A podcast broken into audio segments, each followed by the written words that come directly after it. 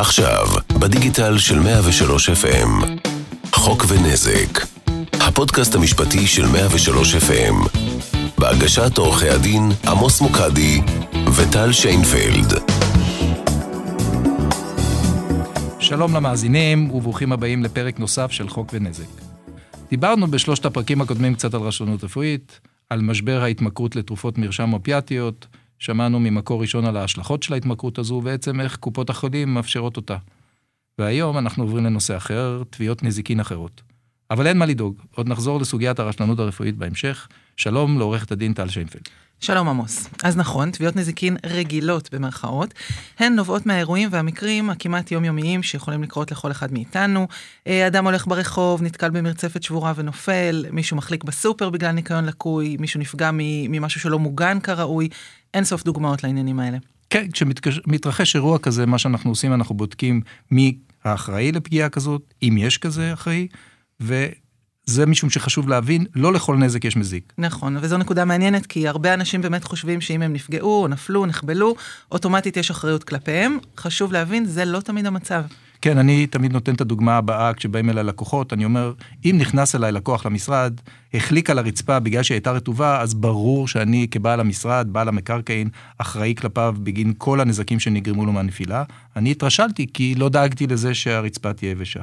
אבל אם הוא נכנס אליי ומועד, כי למשל דרך על השרוכים של הנעליים, כי הוא לא סרח אותם כראוי, אז אין לי אחריות כלפיו. העובדה שזה קרה אצלי היא מקרית, והנפילה לא נגרמה בגלל רשלנות כלשהי שלי. נכון. אז דיברנו בפרקים הקודמים למשל על האחריות של הרופאים או קופות החולים אה, והאמצעים למניעת הנזקים. גם בתביעות הללו, אנחנו קודם כל מבררים מי, מי המזיק ובעצם מה האחריות שלו. אה, למשל בבעלות מי השטח שנפלתי בו, האם באמת אכן היה מפגע, האם הייתה מרצפת שבורה שדרכתי עליה ומעדתי כתוצאה ממנה. היה לנו למשל לקוח שהלך במרכז מסחרי, ונפל לבור בעומק של שני מטרים שפשוט הושאר לא מכוסה. הדבר הראשון זה באמת לבחון אה, בבעלות מי אותו מרכז מסחרי, ומה צריכים היו לעשות כדי למנוע את הנפילה הזו. אה, אותו אדם פשוט הלך לקניות, נפל לאותו בור ושבר את שתי הרגליים, בהחלט, בוודאי שמישהו צריך לפצות אותו. כן, מה שבוחנים בדרך כלל זה אה, נושא שנקרא צפיות. זאת אומרת, האם המזיק, או מי שאנחנו טוענים שהוא מזיק, היה יכול או צריך לצפות את הנזק שנגרם כתוצאה מהמעשים שלו.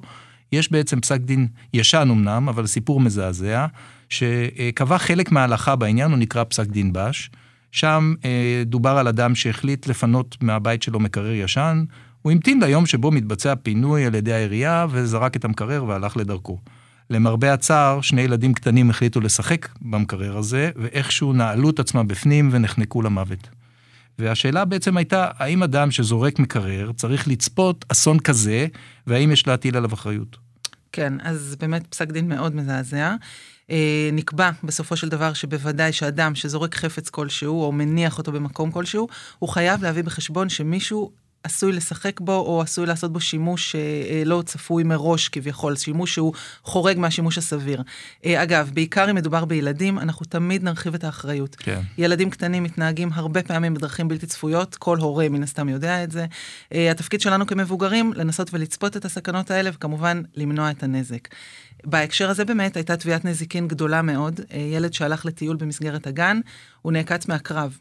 אה, ובמרבית המקרים הדברים האלה כמובן מסתיימים בצורה, בצורה אחרת, אבל אצלו זה הסתבך, המצב שלו הידרדר, הוא עבר טיפולים, הוא עבר ניתוחים והוא נותר עם נכות מאוד מאוד קשה.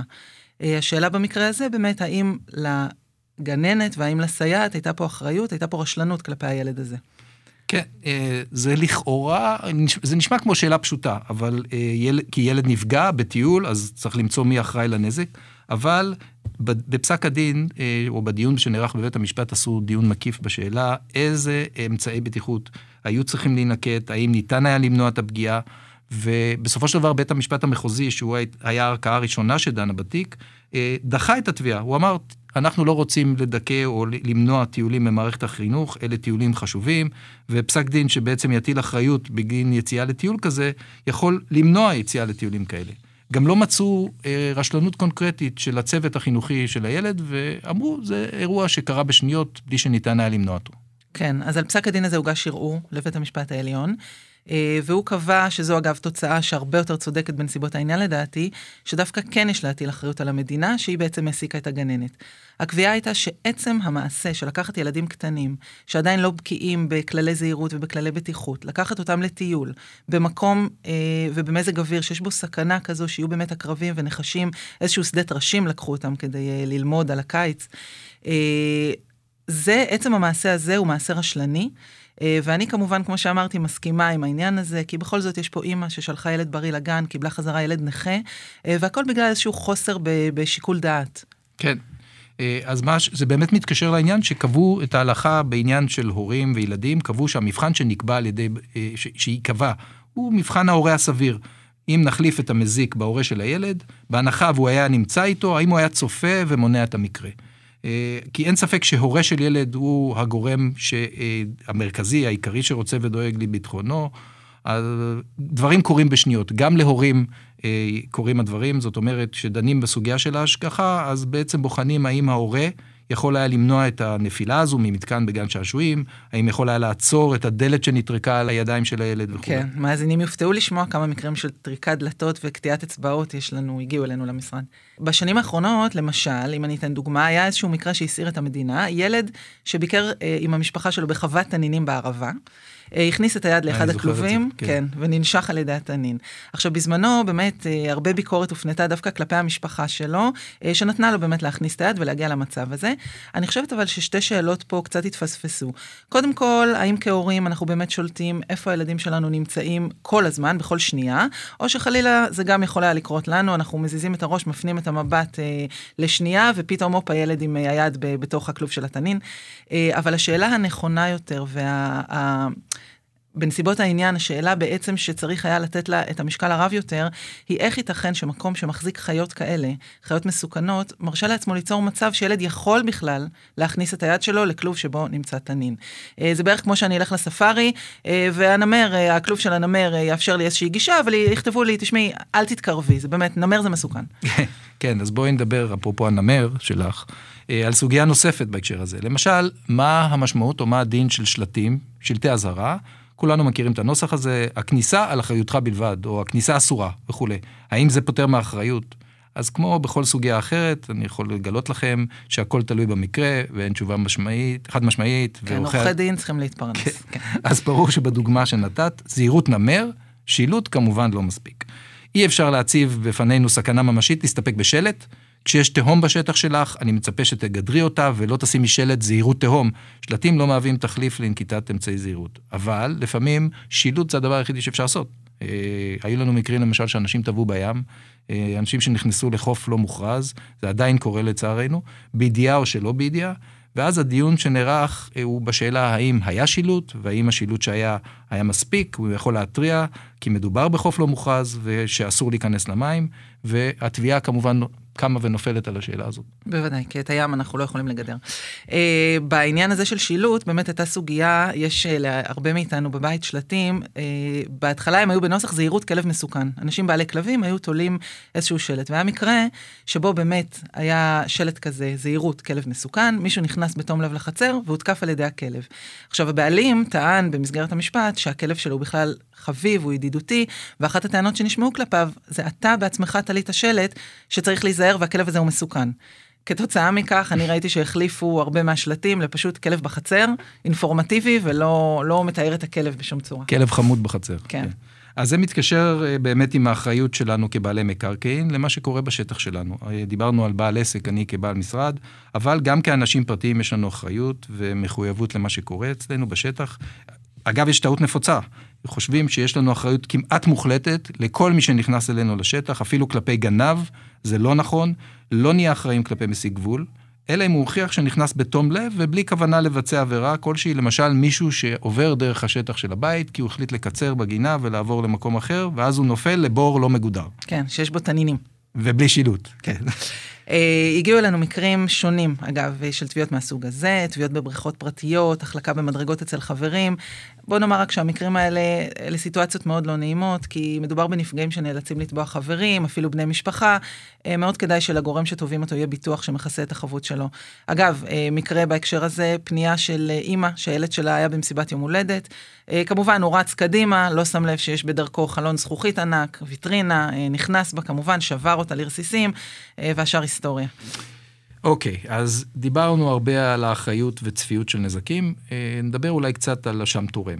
אשם תורם זה בעצם מצב שבו בית המשפט קובע שיש אמנם אחריות על אותו מזיק כלפי הנפגע, כלפי התובע, אבל שגם יש מקום להטיל אחריות גם על הניזוק עצמו.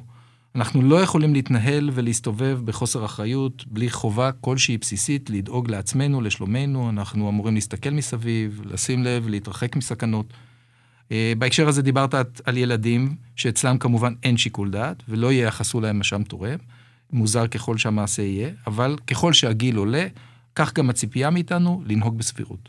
כן, בעניין הזה יצור כליים זה דווקא בני הנוער. מצד אחד באמת עוד מעט בצבא, עוד מעט מקבלים לידיים רובה, מצד שני שיקול הדעת הכי לא נכון, הכי פזיז, לפעמים הכי תמוה. אלה אותם נערים שיכולים לפרוץ לבריכה העירונית כדי לשחות, לא מכוונה פלילית כמובן, עורכים תחרויות, אתגרים, אתגרי טיק טוק, באופן כללי זה לא מדובר בגיל מאוד חכם ועם פוטנציאל רב לאסונות. אם כמובן ניקח דוגמה, היה תיק שניהלנו, שבו בני נוער היו עורכים תחרויות מסוכנות על אופניים חשמליים באיזשהו כביש שהיה עדיין בסלילה. הכניסה לכביש הזה הייתה כמובן חסומה לכלי רכב, אבל זה היה דבר ידוע שבני נוער משתוללים שם, אה, כמה פעמים גם הזעיקו למקום פקחים. אה, לא הייתה במקום כמובן תאורה, לא שמרו על איזושהי בטיחות, אבל זה היה ידוע ששם עורכים את התחרויות האלה. באחד הימים, אחד מהעובדים שסללו את הכביש הניח על הכביש בטונדה. אה, מן הסתם כדי לחסום חלק ממנו לצורך עבודות הסלילה. אחד מהנערים הללו רכב במהירות עצומה, התנגש בבטונדה ונפצע מאוד מאוד קשה. כן, מקרה טרגי, נער צעיר בן ה-17 שנשאר עם מגבלה קשה לכל ימי חייו. והשאלה אם צריך להטיל עליו את האחריות, או שבאמת יש שם אחריות של העירייה או החברה שסללה את הכביש, על הותרת מפגע כזה בחושך, מתוך ידיעה שבני נוער משתמשים בכביש הזה למשחקים מסוכנים. או כמו שאמרתי, נטיל עליו שעשה שטות, יחד עם החברים שלו, שיקול דעת לקוי, במקום שלא מיועד למשחקים, וצריך היה לצפות למפגעים שונים. אז הסוגיה הזו היא לא מוכ... חד משמעית, וגם בית המשפט התלבט בסוגיה עצמה. עכשיו, כפי שהבנתם, אשם תורם לא חייב להיות מוחלט. בית משפט יכול לקבוע למשל שיש רשלנות על המזיק, אבל להפחית את הפיצוי שמוטל עליו ב-20, 30 אחוז, או כל שיעור אחר, בשל אשם תורם של הניזוק. זאת תמיד תהיה גם הטענה של המזיק, שצריך להטיל אשם תורם על הניזוק. ראינו אותה גם בתיקים שהיו באמת מפגעים, אנשים נפלו, החליקו, תמיד הטענה הראשונה שיש לפסוק אשם תורם בשיעור מרבי, למה לא הסתכלת, למה לא ראית, למה לא שמת לב. כן, כן, אנחנו מכיר את הטענות, היא לא נעלה נעליים מתאימות, הוא לא הרכיב משקפיים טובים. נכון, נכון. אז הייתה לנו באמת לקוחה יקרה, אישה מבוגרת, היא נפשה בבית מלון באילת עם בעלה, הגיעה לארוחת בוקר בחדר האוכל, וליד עמדות האוכל היא החליקה על איזשהו נוזל שמנוני שהיה מרוח על הרצפה. נגרמו לה שברים קשים בירך, היא הייתה צריכה פינוי נוראי במספר אמבולנסים לבית חולים, לבית חולים במרכז, כי בבית חולים יוספטל לא היו בכלל ערוכים לטפל בפציעה המורכבת הזו. נגרמו לה כאבי תופת, נזק מאוד קשה. וכמובן, הדיון בתיק הזה היה קודם כל, האם בית המלון אחראי? האם צריך היה לצפות שליד עמדות האוכל יהיו שאריות שעלולות להיות חלקות? וכפועל יוצא מכך, כמובן, לדאוג לניקיון תכוף, לניקיון מספק. אגב, אני אעשה ספוילר ואני אגיד שזה באמת מה שמצאו בסופו של דבר שבית המלון צריך היה לעשות. והמלון מצידו טען שאותה אישה הייתה צריכה להיזהר, גם היא הייתה צריכה לצפות שליד האוכל הרצפה תהיה חלקה והיא הייתה צריכה יותר להיזהר. טוב, בואי רק נאמר שבית המלון שילם בסופו של דבר בגין הנזק שנגרם, וטוב שכך. אז עד כאן שוחחנו על האחריות של המזיק, מבחן הצפיות, גם מה זה אשם תורם, אבל איך בכלל מוכיחים את התביעה, ממה היא מורכבת? אז נתחיל בכלל, שכולנו מכירים, אני מניח, שתובע, אותו נפגע, צריך להוכיח את כל המרכיבים של התביעה שלו. זאת אומרת, הוא צריך להוכיח את עצם קורות התאונה, את הנסיבות שלה, את האחריות, כפי שדיברנו, של המזיק או המזיקים, ואת הנזק שלו. אוקיי, אז ברור שלגבי התאונה, ככל שיש מחלוקת לגביה, הנפגע עצמו צריך להביא את ההוכחות. בדרך כלל עדים שראו, מסמכים שמראים, אה, למשל אם מדובר בנפילה כתוצאה ממפגע, אז באמת להביא צילומים של אותו מפגע. אה, עכשיו, ישנם דברים שהם ברורים מאליהם, ולגביהם יש משהו שנקרא ידיעה שיפוטית. אנחנו לא צריכים להוכיח לבית משפט שרצפה רטובה זה מסוכן, או שבור פעור יכול באמת לגרום לנזק. כן, אבל מצד שני, יש אה, כל מיני נושאים שבהם צריך להוכיח, או כדי להוכיח את המפגע, אה, צריך להוכיח סטייה מהתקן, מתקן בטיחות מסוים. למשל, לא יודע אם אתם יודעים שלגבי מדרגות, יש תקן ביחס לגובה שלהן והמרחק בין מדרגה למדרגה. כי כשאנחנו עולים ויורדים במדרגות, למעשה המוח שלנו קולט את המרחק ואת הגובה של המדרגה, הראשונה, השנייה, ומתאים את העלייה והירידה בהם אוטומטית, וברגע שמשנים או גורמים לאי אחידות בגובה המדרגה, או סטייה מהגובה, יוצרים מפגע שגורם לנפילה בדרך כלל.